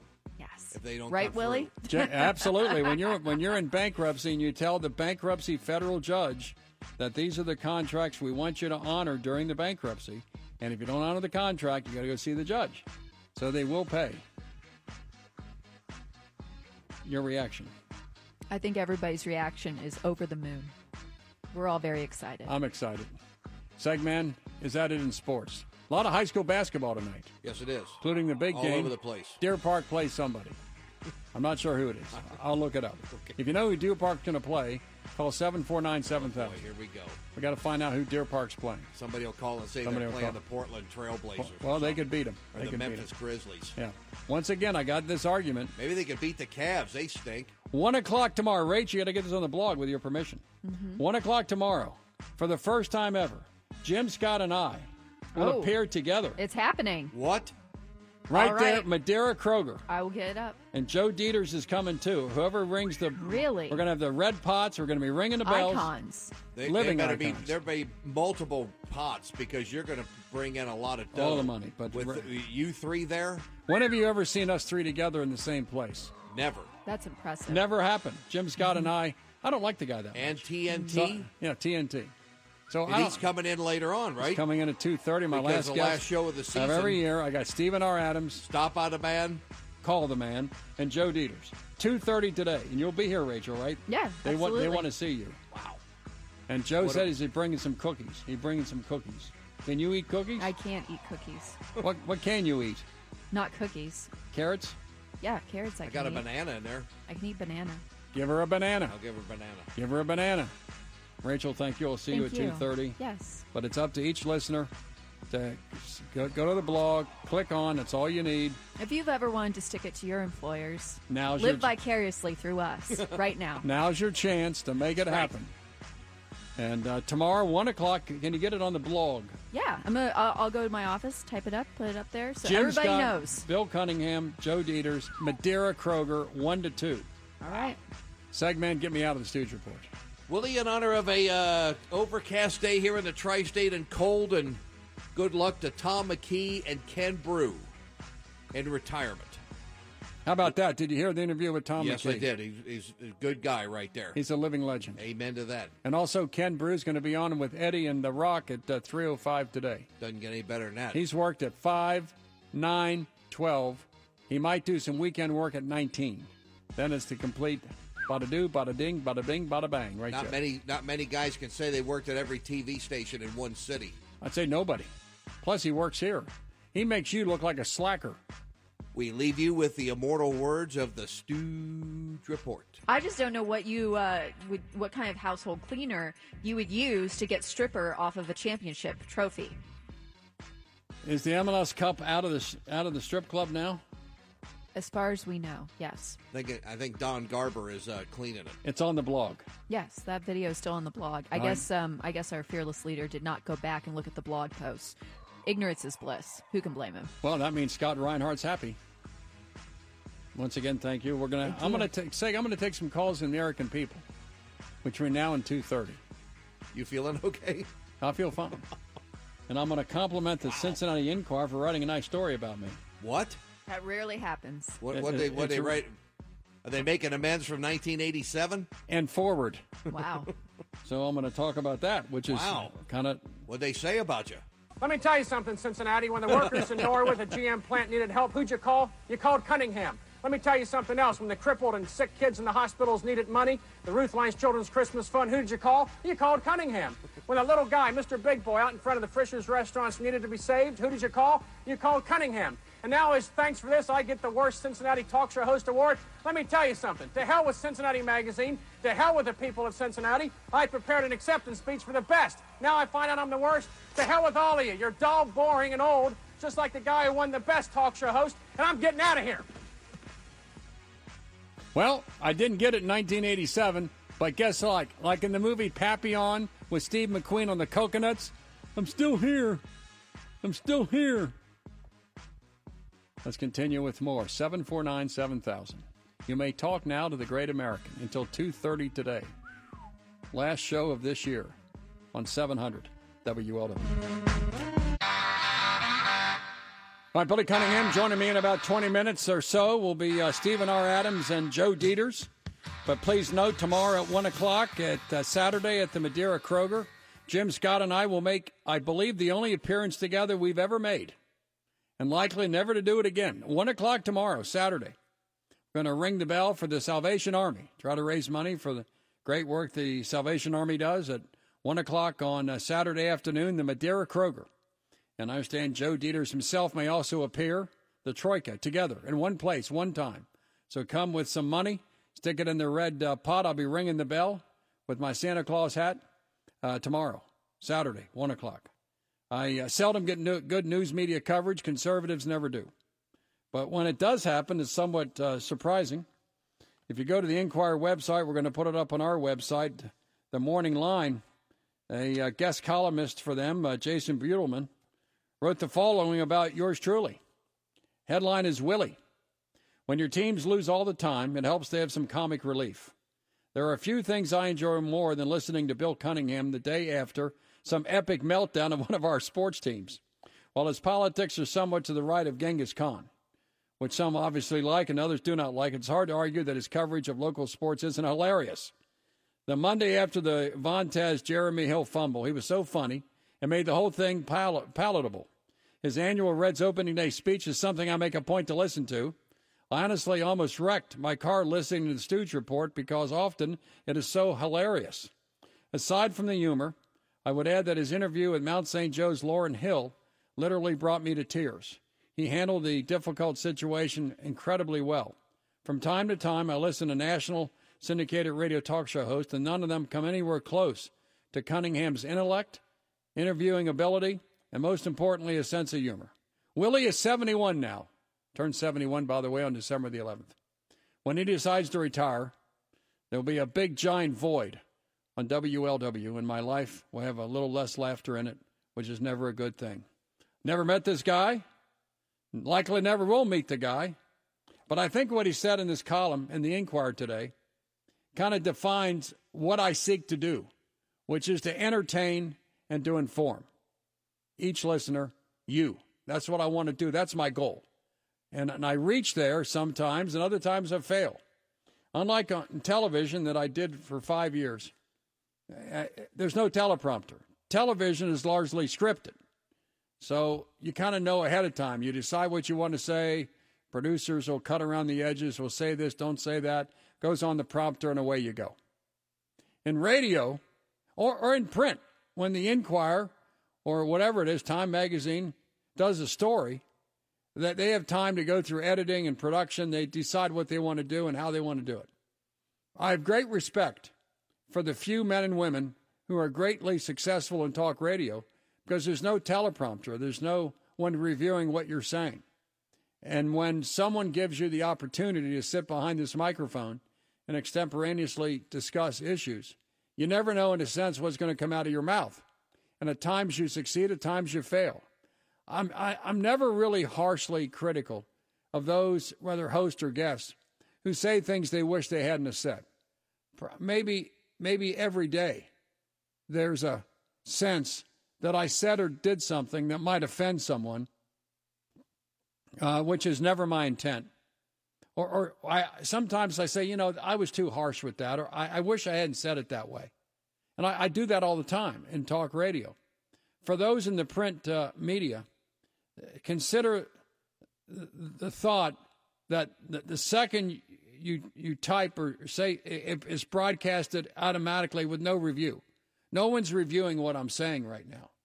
We have a seven second dump button, but that's about it. You're done.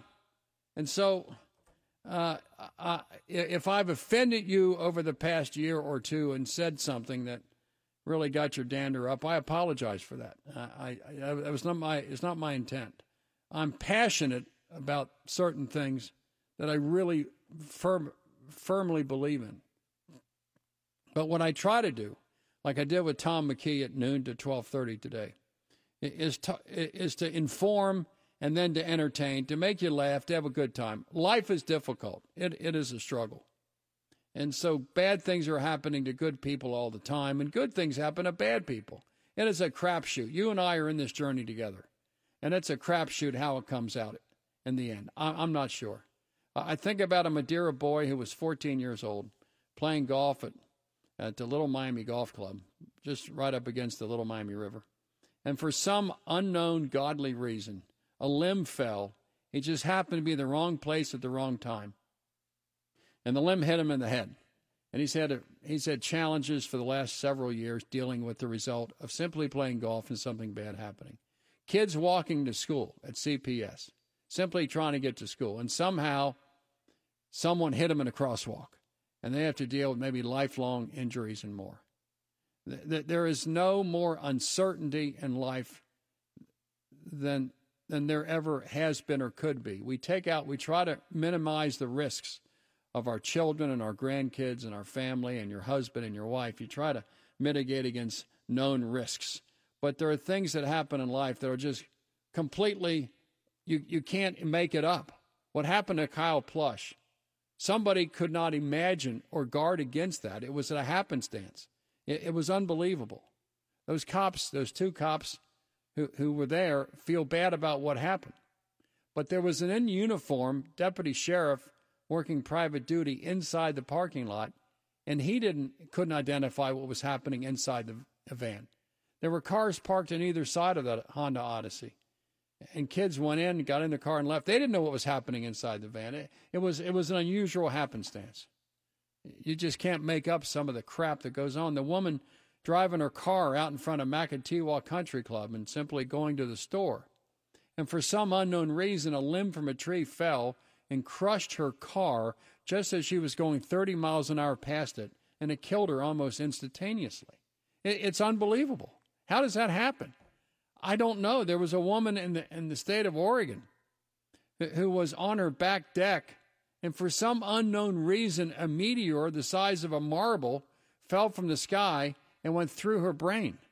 You're thinking, how's that possible? How, how can that wasn't there some teenage girl in a hammock in northern Kentucky, and, and suddenly a limb fell as the winds lightly blowing during a summer afternoon. The limb fell and killed her. It's like, are you kidding me? What we try to do in our lives is protect and guard against known risks. I tell young people don't smoke cigarettes, don't smoke marijuana, don't get drunk, don't drive recklessly. These, these are known risks. But how do you guard against what happened to Kyle Plush or what happened to the teenage girl in a hammock or what happened to the woman just driving by Maketewah Country Club, and suddenly she's dead, or the boy a Little Miami Golf Club that had that limb hit him in the head. I, I don't know how you guard against that. I don't know what you do. So, on this journey together, if I've offended you in some way, directly or indirectly, I hereby apologize and I'll try to do better. But I can't change who I basically am and that I want to be. I am what I am. That's all that I am. I, I feel that this column in the Enquirer summarizes clearly what I seek to do, which is to make you laugh and give you information and ask the questions that you would like to ask a newsmaker, but you're not capable of doing so because you're not behind the mic. And so when I get one of my hundreds of guests on the air and, and, and I say, and I ask the questions, like with Tom McKee or with, with Lauren Hill or someone else, I want to ask the questions that you would like to have answered. So let's continue. By the way, Deer Park is playing Finneytown, so I'm going to get a hold of a couple of my buddies from Finneytown, see if they want to bet on the game. It's the Wildcat v. the Wildcat. So, so let's continue. Why don't we do this? Matt, with your permission, let's take a short break now. And then when we continue, I'll take calls. And if you call now, what I will do is make sure you get on the air, even if it's for 30 seconds or a minute. 30 seconds or a minute. 749 7000 or pound 700 the new AT&T. Well, let's continue with. With the Lucky Land slots, you can get lucky just about anywhere. This is your captain speaking. Uh, we've got clear runway and the weather's fine, but we're just going to circle up here a while and uh, get lucky. No, no, nothing like that. It's just these cash prizes add up quick. So I suggest you sit back, keep your tray table upright, and start getting lucky. Play for free at LuckyLandSlots.com. Are you feeling lucky? No purchase necessary. Void where prohibited by law. 18 plus terms and conditions apply. See website for details. More. Bill Cunningham, News Radio 700, WOW. I'm Billy Cunningham, the Great American. In about eight minutes or so, we're going to have Joe Deters and Stephen R. Adams stop by the man, call the man. Write it down now. One o'clock tomorrow. I'm going to be with Jim Scott, the living legend, at uh, the Madeira Kroger to ring the bell. One appearance only, one time only. Get to meet me and the uh, Great American, and also Jim Scott. I never really liked that guy. I, I, I never really did like him. But we're going to appear together because, no, seriously, Jim Scott wants me to do it. I'll do it. Let's go to the calls now. And these are the last series of calls for the year 2018 with yours truly. We'll go to Kyle and Linda and Dave and Diana and Stephanie, 749 7000. Each caller gets about one minute. About one minute. Get as many calls in as we can. Let's go to Kyle on the cell phone first. Kyle on the cell phone, welcome to the Bill Cunningham Show. Kyle, how are you? Good. How are you, Bill? I'm doing well. Give me a full report. Good. Uh, I actually almost got the chance to meet you the other day. Uh, I work for Wallingford Coffee, and I was up in the iHeart radio station delivering. You ought to come Uh, in. a- Come on. Not when I'm on the air, but next, I don't drink much coffee. Next time you're here, come on in. Yes, sir. There was actually a gentleman uh, who was nice enough to show me back to your studio, but you were in the middle of recording. Yeah. Um, but that was a real cool experience. I'm probably going to swing by Kroger tomorrow and come say hi. Come on, say hi because Jim Scott's a living legend in his own mind, and, and I will be there. We're going to ring the bell for uh, salvation. You know, I'm not sure exactly what the Salvation Army does, but they've done it for so long. It's got to be a good charity. It's got to be good, right? I'm not sure what they do. Yes, sir. All right. Well, you have a Merry Christmas, so I don't want to take too much of your time. Well, God bless you and thank you very much. Let's continue now with Linda and then Dave and many others. Linda, welcome to the Bill Cunningham Show. Linda, please go ahead. Hi, Willie. Merry Christmas to Merry, you. Merry Christmas. I just wanted to say that um, I, I I really appreciated what you were saying about not meaning to offend, and uh, what your job really is. I um, have a child who is transgender, Yes, and um, five years ago I was so much more in line with your thinking. But until something happens to you, you never really know what will happen or how you feel. And I just want you to know that love wins, and um, I appreciate you getting the message out. Now, Linda, hold on. Uh, I have uh, two friends. I won't mention their names. One's both of them want to be private. In which, in each case, their younger son wanted to transgender to the female type, and uh, until that happened, I was I won't say insensitive is the right word, but uh, I I was stupid. I, I was not knowledgeable about the journey that this family went through when their when their 10, 11, 12 year old son wanted to be identified as a female. And having gone through that with those, I, I, I wasn't directly involved, but I knew what happened. Uh, life's experiences tend to sensitize somebody, and it also tends to make someone more knowledgeable about areas of life they don't understand. And, and I, I've I have a different view now than I had five or ten years ago. Exactly. Knowledge is the key, and fear is what uh, stops people. Yeah, and I, I wish you, I wish him well. I wish you well. Can't be judgmental about it. Whatever happens, happens. And, and, and I pray your son or daughter doesn't go through a lot of pain and suffering. I appreciate that, Willie. Merry Christmas. Merry Christmas to you. Let's go to Dave and then uh, Vic and then Diane and many others. Dave, go ahead. You're on the Bill Cunningham Show. Coming, we're getting close now, Matt Steinman, to the last caller with me this year. But Dave, go ahead. Willie, Merry Christmas, and I am honored and humbled to be one of your last callers of uh, 2019. And as a, a former uh, Army uh, military, I want to render you a salute and uh, thank you for all you have done in entertaining um, your audience. And um, you couldn't agree with the Enquirer article, what you mentioned uh, anymore, that you personify everything that he has said. And I also want to thank you for the gift of Rachel. Um, you know, you like you like honesty and transparency, and the Yeah. Stooge report was getting a little stale. Yeah. And the female perspective and the spice and uh, honesty and feedback of Rachel is uh, fantastic. You know, she was here. She was here for like two years, and then she Oh, she went to Detroit, Fox Sports Detroit, for about two years, and then something happened up there. And I said to Rhino, I don't care what it takes. Rachel has got to come back here because Segman and I have a certain perspective, but you can't keep doing the same thing every day. It's the same old, same old. We need something to spice it up, man. And Rachel is a pleasure to work with.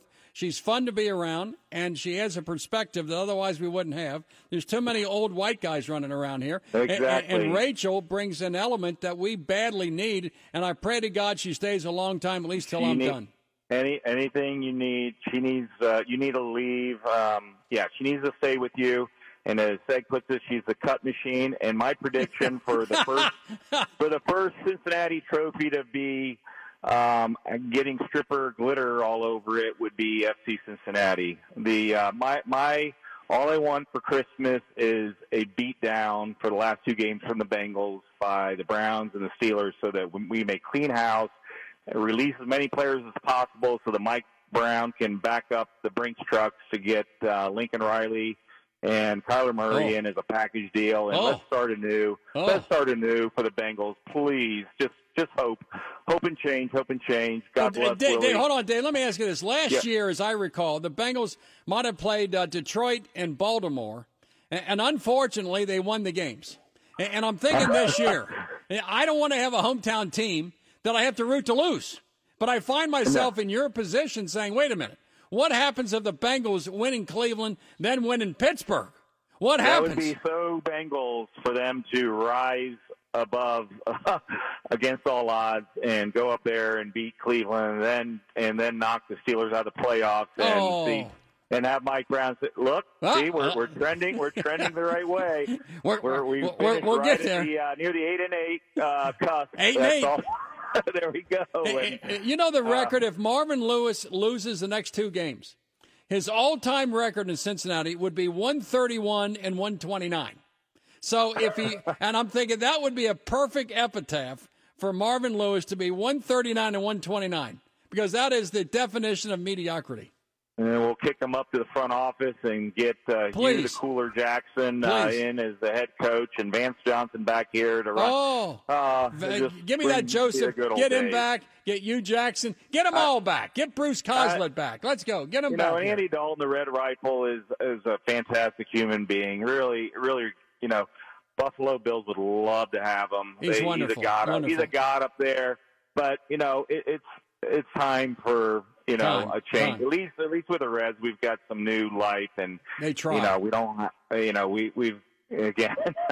so I, I just uh, uh, my wish for Christmas is uh, a couple uh, L's uh, from the Bengals, and uh, again, the best to you and yours. Have a great time down Florida and getting out of this uh, fun weather up well, here. Dave, Merry Christmas. Hit him straight, Willie. God bless Merry Christmas. America. Let's continue with more. Coming up next is my partner in crime tomorrow at 1 o'clock in Madeira Kroger with, with Jim Scott, Joe Deters, and more. At your home of the Bengals. Bengals in Sunday playing for last place on News Radio 700 WLW. And I also want to thank you for the gift of Rachel. Um, you know, you like you like honesty and transparency, and the Yeah. Stooge report was getting a little stale. Yeah. And the female perspective and the spice and uh, honesty and feedback of Rachel is uh, fantastic. You know, she was here. She was here for like two years, and then she Oh, she went to Detroit, Fox Sports Detroit, and for about two years, and then something happened up there, and I said to Rhino, I don't care what it takes. Rachel has got to come back here because Segman and I have a certain perspective, but you can't keep doing the same thing every day. It's the same old, same old. We need something to spice it up, man. And Rachel is a pleasure to work with. She's fun to be around, and she has a perspective that otherwise we wouldn't have. There's too many old white guys running around here. And- and- Exactly. And, Rachel brings an element that we badly need, and I pray to God she stays a long time, at least till You I'm need- done. Hello, hello, hello. Quiet, numbskulls. I'm broadcasting. Don't you bonehead. Oh, right. You know, Rach, you feel out of, out of place in this room with all these old white guys? No, this is uh, this is our normal crew. So, Joe, my goal in life when I'm about Yeah. 92 is to be shot in the head by a jealous husband. 35 year old woman, you know what I'm saying? And she accuses me of being the Will baby you take daddy. the case, Joe? Would you take the case? You'll still be here, won't you? I'll give him a break. Give him a break. Give him a break. The only reason I agreed to be here is because Matt Reese agreed to be Matt here. Matt Reese, you've agreed to be here. Yourself. Happy to be here. Not Yeah, as a thank you. newsman. No, You're gonna, no. You're going to be yourself. Just gonna be myself here for a couple minutes. He agreed to be here because I vowed, as Rachel told told me just before, I vowed never to come back on the Stooge Report, and I'm back only because of You did Matt say Reese. that. I did. Something Like I, did two I- weeks ago. Two weeks. I offended you. You were you were standing right there and said, "This is the low height of my career." This right is now." the low water mark of my career. I asked Joe whether he might consider looking at reopening the Bricca case now with all the publicity that we've. What had about on Bricca, so Joe? far. What about Bricca? And Stephen R. Adams could represent whoever Stop you by the charge. man. Call, the, Call the man. man. What It's about a little, a little stale? The well, well your buddy stale. Mike Allen, your successor in title, opened up the Michael Waring case. Remember that? Yeah, it worked out great. That were not guilty. Right. Who's going to get the Bracken County deal with the what is the Ramos brothers? What about the Ramos brothers? It might yeah. bring we that have up. that What about lovely Pike woman's County? mugshot on your blog too, by the way. How The about nice this, Joe? crease. 60 year old grandpa, he takes up with a 29 year old woman. You know, I don't understand Who why. doesn't do that? I wouldn't understand What why could go somebody wrong? would. So they kind of fall apart. So uh, the woman he takes up with uh, shoots uh, her sister in the head. So she's got a big crease down the middle of her skull, which we have on the blog. Yes. So the woman doing the shooting, of course, charged with attempted murder. As soon as that happened, What? She's a crease down her skull. well, he, she, she missed it. Did it not?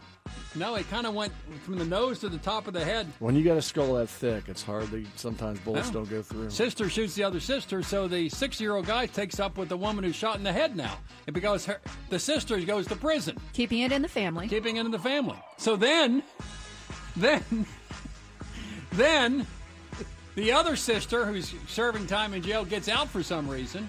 So there's jealousy between the two of them. So the one that he's having sex with breaks up with him. He won't get back to Sony PlayStation. So she gets two Ramos brothers to come and beat him up a little bit, but not a lot. Just don't kill him. Well, Rough him up. Rough him up. But they came in with aluminum ball bats and machetes. It's and just they, a delicious package. and, and she- and they kill the poor guy. So they talk to the poor guy's family and says, "What do you think happened?" Well, go see this woman right here. She's the one that. So the coppers show up. First thing she says, "Look, I didn't kill the guy. The Ramos brothers did it." so, so they go and arrest the Ramos brothers. Now all three of them are in the jackpot. Steve, who would you like to represent in that one? The one that has the most money. Bingo, right there. Good move. So the Have Bricca you ever family. played doctor at home with your mom? So, so the That's the Bricca guy family. you're going to be with tomorrow. Yep.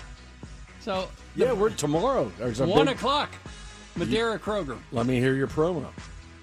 Bro, it's on the blog. Is Yeah, it? It's on have- the blog. What's going on? She's got Rachel? a great Tell- set of buns. That'll be Jim. Jim Scott. Some Oh, of his Jim's classic- doing it. Jim Scott too. The three, possibly the three greatest icons in the Oh, tri-state, There's no question about that. are going to be together in one place for one hour. Only. The Madeira Kroger. One night only. In support of the Salvation Army. So go see them, donate some money. Said, you know what the Talk Salvation Army even does? What do they do? Do great things, Willie. Like they what? do good. Give me one thing. They do good. Give me one. They help people. How? They, they bring salvation. All right, no, Yeah. I'm in favor of that then. My How gay do affair with did? Michael Jackson. You think they had an army with tanks Wait and minute, Jim Scott. Jim Scott just called in about Michael Jackson. My gay affair with Michael Jackson. Wait you know- a minute. Did you know that, Joe? Wait a minute. Somebody needs to prosecute that deal. That's going to Pike County. So the Bricca families are okay. Not- You're not going to reopen that one. It's 62 years ago. you got enough And the words. suspect's been dead for 20 years. So Oh, he blew his brains out. Yeah. in. What, what did Jim say about salami? How are we going to slip this salami in? That's I the guy you. you're going to be with tomorrow. I can't wait for that. Hey, Have you thought about looking into him That's a little one. bit? I declared two weeks ago, as Rachel mentioned, this was the last time I was going to be on this show. And this So what may- happened? This may be it. Matt Reese agreed to be with me. Well, wait, Joe, if you're not coming back, please do me this favor. I was looking forward to this. Will you please tell the great American listeners to say no, no to, To the the po-po? po-po. Can the That's Hamilton great. County prosecutor He say will not no, say no, that. No, he to the not. po-po? He will not say that. He wants that. to run for re-election, you Can- fool. Hey, no, no, Joe, can you, you, say nuts? this slogan? How about this slogan? Choose to refuse. Don't say that either. What are you, crazy? I'm not saying How about stop by the man? Call, Call the the man. Can you say that? That's different. if you want to leave, Call That's Steve. If you want to leave, call Steve. there you go. He just said it. He I just love said you, it. man. Hit the music. He's going. Steve's. I don't even want to start telling stories. What the? Steve, how about the time you and I were on the other side of a case? A classic moment. Yes. Steve's In front working of for Judge you. David Davis. That's it, Yes. Dave Davis. And he showed the- me the picture of the little little leaguers, and and your client was a coach. Look at my coach, Your Honor. Look at these Were little. you a prosecutor? There? I was a prosecutor Okay, back all right. then. and he's laughing. I said, "This poor man's got to get back to teach these kids about the double play, about a fielder's choice, and more." Are those code words for something? I'm not sure. Jim Scott would know. So Mow uh, the lawn. I'm not sure what happened, but it was good, right? You got a good result, of course. Dave Davis was easy though. We, we like that. Rachel, Is there a scientific method approach to hitting on you? Now, you guys also have to ask Jim Scott about his Bigfoot encounter because that happened too. Jim Uh-oh. Scott had an encounter What? with Bigfoot. Yeah, yeah. Wait a minute. Are Uh, you sure? Yes, absolutely. Yes. Perfect he saw North? he saw a Bigfoot apparently scale a bridge. I, I don't know. You gotta ask him about it. He saw a large begged- monkey I going up a him to bridge. stop drinking I begged ago. begged him. Jim Scott saw a big monkey climbing up a bridge. Sleep with me. Rachel, tell Joe what's on the blog. We've got the 12 days of Trump Christmas. This is he's, The first the first pictures This is really going to be his This'll last be time great. here. the first pictures of Stormy Daniels Playboy spread. That Is is that coming legal, in. Joe? Yeah. Please continue. We've got your um, Sycamore Township. We're okay. we've got your Bracken County mugshot. Which Bracken very- County mugshot. This love. lovely woman took a bullet to the head Well, and survived, but her sister shot her. By the way, this woman has a warrant out for her arrest for beating up her own mother. You like the picture, Joe? Looking good. beautiful. Beautiful woman. He had a physical It's like reaction these of hillbilly disgust. homicides in Hot Pike County. So When you're charged of beating up your mother Oh, and shooting your sister, this is not good. This is not good. Another legal related case. Yes. A porn star has been arrested in Washington state after trying to hire a hitman to kill an unidentified person who is fine. He is okay. But I she heard has that been case wants to change of venue. They want to come here. Hamilton County. Hit Now, now, Joe Deters wants a suspect in that case to say yes, yes to the popo. Now, Joe Deters likes to say yes, yes to the popo, whereas I say no, No, no, no to, to the, the popo. popo. But Joe likes saying Yes. Go ahead, say it, Joe. Say yes, yes. I'm to not the saying anything. Yes, yes. I'm a. yes, yes. I. Uh, you like I, confessions. I You're like a priest. I seek justice. That's what I do. yeah Yeah. Yeah, Yeah. yeah. Yeah. What else is on the blog? Joe wants to know. We also have um, the inmate that escaped from Pike County Jail and ended up in the hot water Yeah. Now, this is a stupid. at the senior Oh, yeah, the citizen hot living- tub. Yeah, she ended up in hot water at the senior A, a woman living center. escapes Pike County Jail in her pink outfit, ends up in a retirement home in a hot tub. That's stupid. Wearing the outfit she escaped from jail from, and she said to the police, "What are you doing here?" And she's in the hot tub up to her abs Who doesn't do that? Joe, as a professional, do you feel that Pike County could have any more problems? no. and uh, I knew they had problems before. Now. And We got real action. gotten- now we got real action. We got Sam. real action. Live action. We got real action. got now. triple header action Oh my now. gosh. I had Mike DeWine on a couple of days ago. Live action. And I asked Mike DeWine, did you know when you were working with Charlie Reader, the sheriff of Pike County, that he was a thief? That went over like a turd in a punch bowl. Well, let me tell you, he did, and I'll say it publicly. He knew there was problems there. Major, major, major problems. But what do you do? They, they knew. He's the elected sheriff. What do you do? There's nothing you can do. Uh, there's there actually is a way to remove them from office. Shot in the head through the court of common pleas. You go to common pleas court. Yeah, There's only one judge there. I know. And then what do you do? Say, the guy's a You- thief? You petition them. Dave Yost's office is going to have to go do an, you know the whole audit and figure out what the hell happened. But A lot of drug money's missing. but I already knew that there was problems there. We got issues. Got issues. And you know we volunteered to help with the Pike County stuff. Will that happen? you know, with like competent people that can try murder cases, and we were told to mind our own business. So, so that gives you a feeling of what's going on over there. How are we looking? Not good. Not good. Stephen R., would you represent one of the uh, Wagner murderers if paid sufficient large amounts of money? Certainly. Segman, please Oh my continue. God, that's so shameless, isn't it? Shameless. It's shameless. He didn't care. You well, don't- you don't No. I care. I care that they abided by the Constitution and kept their yappers shut. That's Keep going. Blow harder. Blow harder. Keep going. Blow harder. blow harder. Blow again. Blow again. They didn't say yes, yes to the popo. They said no, no to They the popo. They said no, no to the popo. From Alaska, they were saying no, no. I want to ask Matt Reese a question. Go ahead, Matt. Matt, what is your feeling on this Pike County incident? What? Tell me what you think. You you scour the news every day, every single day. Doesn't look good for the Wagner family. I, at How this we looking? point, but Not looking good. forward to hearing the other side of the story. There is always Another another, side. side. of the story, and that's what we need to hear. But we have heard nothing. Nothing. Yesterday, Jake Wagner. I mean, he had a different look when he came in the courtroom. He looked yesterday. pretty I mean, He good. had the hair pulled back. He looked a little better. cleaned up a Nice. little bit. Did you he take had it- on civilian Removed clothes, his which I think- tattoos. Got the tattoos Yeah. Did you going. taking clothes shopping? and was smiling Yes. a little bit. I'm too, really because- looking forward to all the TV specials that are going to be made And the about book. this. Who's Now, going to Joe- write the book? Who would you have play you in a TV special? Robert De Niro, Tom Hanks. Tom Hanks, maybe Pee Wee Herman. How about you? I don't know. Alfred E. Neuman? Alfred E. Neuman. What? Me worry? Say, give me some sports. Get a big game tonight, of course. Deer This Park in huge. Finneytown. Willie, uh, the uh, Stooge Willie? Report is a proud service of your local Tempstar heating and air conditioning dealers. Tempstar, quality you can feel in beautiful Western Hills. Call Durbin Heating and Cooling at 598-8449 or go to DurbinHeatingandCooling.com. Sports. Detroit Mercy and X tonight, Willie, at 635 after a, a long sports talk show with Lance. And uh, that's about it. And then uh, Deer Park, the Cats and the Cats go at it tonight, right? Finneytown. Finneytown versus the Park. I'm taking the park in that I matchup. grew up in Finneytown. You want to make a little hot fudge Sunday bet on that one? I went to St. X, so I'm sorry. Oh, I wish San X would play the park. I would love that. They wouldn't. Beat their butts. I don't know about that. hey! Hey! Hey! Hey! Once again, George Grande, thank you. Rachel? Was that um, was that Griffey's three thousandth hit or something? I, I, Uh, I think it was a home. His home. Uh, I think it's 600th five five hundredth home run. Hit George Grant.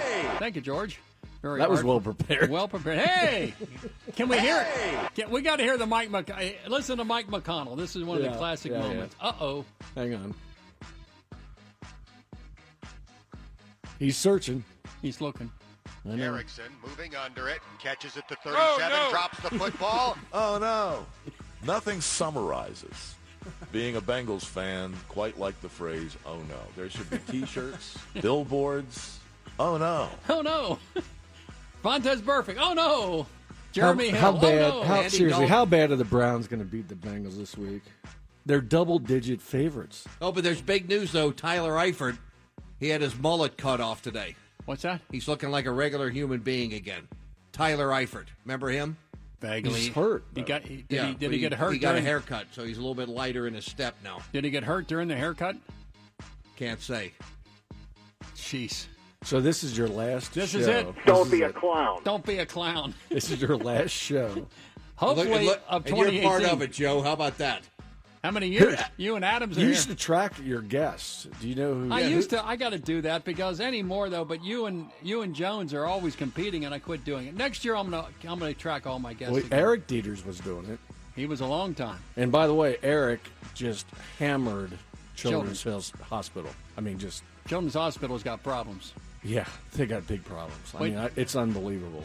They didn't. yeah. They need to. They need to settle that stuff. I love baked beans. Thank you, Eric. Well, you called in about that. But uh, once again, Rachel, thank you. We had a great you. year together. Yes, we did. Can we? You promise not to leave. I won't Don't leave be in a the, Jezebel. in the Don't two leave. weeks that you are gone. No, I no. won't I dis- want you to promise to be Oh. here as long as I'm here. You know, I Oh, tried to hire you, I know you did.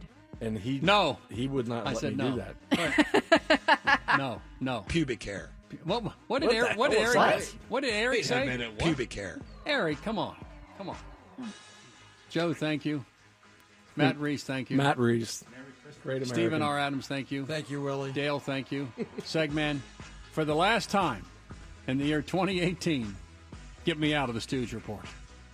Willie, in honor of uh, TNT and Stop by the Man, Call, the the Man, in the final show. And we thank everyone for listening this year. And next year. continue on. Next year will be And bigger and, continue better. on and continue on. Merry Christmas and Happy New Year to all. We leave you with the immortal words of the Stooge Report. I just put up a lot of stacks. I don't go for race baiting. Hit that again from Rachel. I just put up a lot of stacks. I don't go for race baiting. Thank you, Rachel. Can I make one last statement? Please. All right.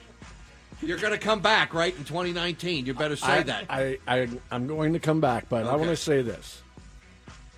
For you to claim you live in some double wide trailer in Naples Close. is the worst lie I've ever heard. And I've deal with serial killers.